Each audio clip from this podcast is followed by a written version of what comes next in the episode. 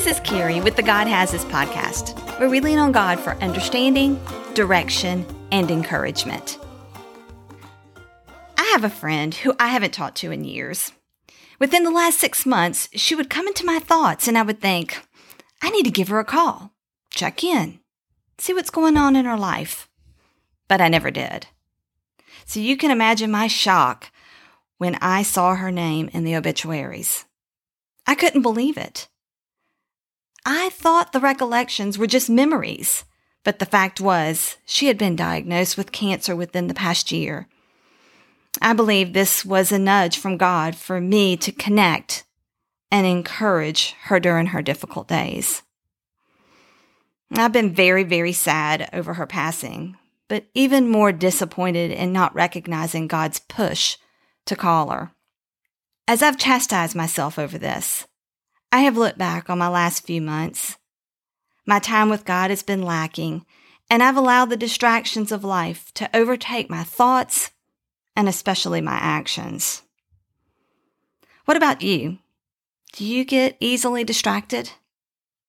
When God communicates with us, I think of it like a radio system. The antenna is used to retrieve airwaves, and then they are transmitted to create sound. Well, God will speak to us in various ways with the hope we will put our spiritual antenna up so we will hear his voice and act. If we don't have our antennas up, we will not receive the messages God is trying to send our way. Okay, so you might ask yourself, I mean, how does God do this? Or question his desire to communicate and instruct us. We understand this clearer in Romans 12 2. And that scripture says, Do not conform to the ways of this world, but be transformed by the renewing of your mind. Then you will be able to test and approve what God's will is His good, pleasing, and perfect will. This tells us that God's desire is to speak to us through our minds so that we will know His will and we will know His direction. What keeps us from hearing those requests? Well, the scripture says, don't conform to the ways of this world, which means to not fall into the trap of all the wants and desires infiltrated around us. They cause us to become distracted, and then we can't hear God's voice. I like to refer to these distractions as the static in the airwaves. I have a friend from Italy. She lived here for a few years, and she said that the influences on the television and magazines and billboards, they were so powerful.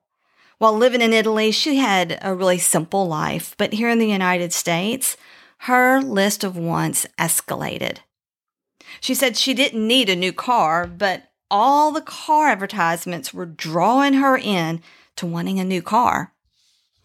She wasn't hungry, but she saw that sizzling hamburger on a commercial and guess what? She could not stop thinking about that burger. Can you relate? The influences in our culture are so manipulative. They will distract us if we are not in tune to their power. This is the static. It causes our minds, our thoughts, to focus on something other than God. And that is where I found myself the last few months caught up in my wants, my desires, my feelings, and they were obstructing the airwaves. I hadn't given God the time He needed to give me clarity on how to respond to my friend. When the static is gone, God has the opportunity to transform us through the renewing of our mind, which means it's rejuvenated. I mean, God will clean our minds and allow those old thoughts and patterns to wash away. And that is when we will know His will, His good, pleasing, and perfect will, as the scripture says. One of my favorite stories is when Bible study teacher Beth Moore shares a time when God asked her to step out of her comfort zone.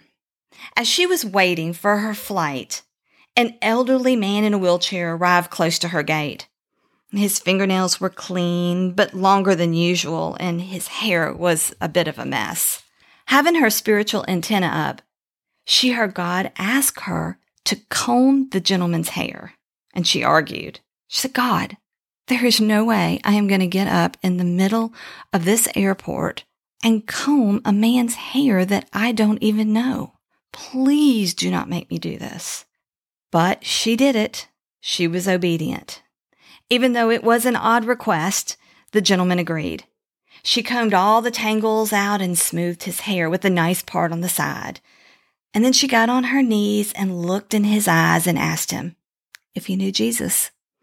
He said, Yes, I do. I've known him since I married my bride. She wouldn't marry me until I got to know the Savior. You see, the problem is, I haven't seen my bride in months. I had open heart surgery, and she's been too ill to come see me. I was sitting here thinking to myself, what a mess I must be for my bride. The time came to board, and they were not on the same plane. A few minutes later, the airline hostess returned from the corridor, tears streaming down her cheeks. She said, That old man sitting on the plane, sobbing. What made you do that? Beth's reply was, Do you know Jesus? He can be the bossiest thing. Knowing daily the direction and will God has for us means we keep our spiritual antennas up. We are in tune to the power of the wants and the desires of this world.